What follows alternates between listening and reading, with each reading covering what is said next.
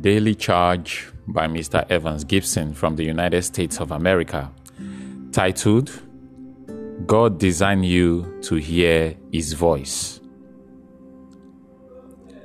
God does speaks, sometimes one way and sometimes another, even though people may not understand it.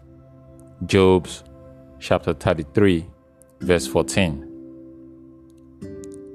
God designed you to hear His voice.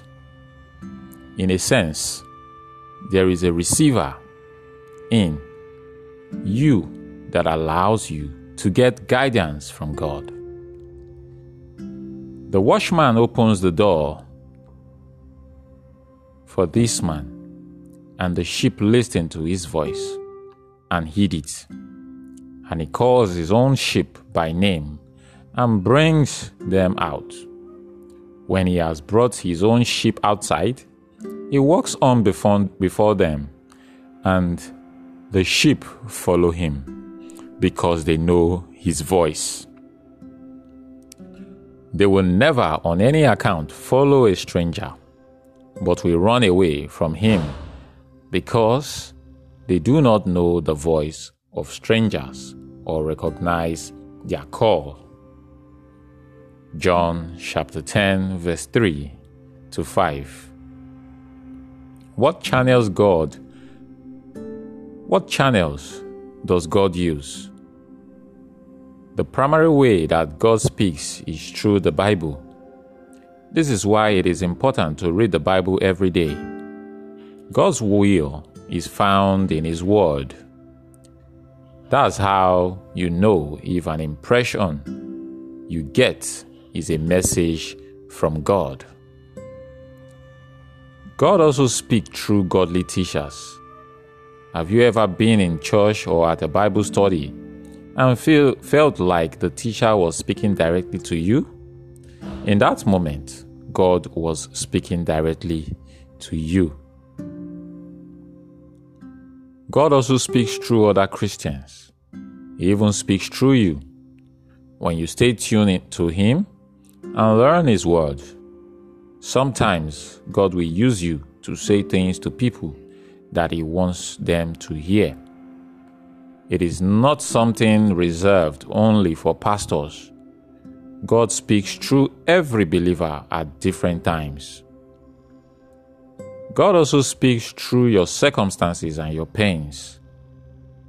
Like Job 33 verse 14 says, God does speaks, sometimes one way and sometimes another, even though people may not understand it.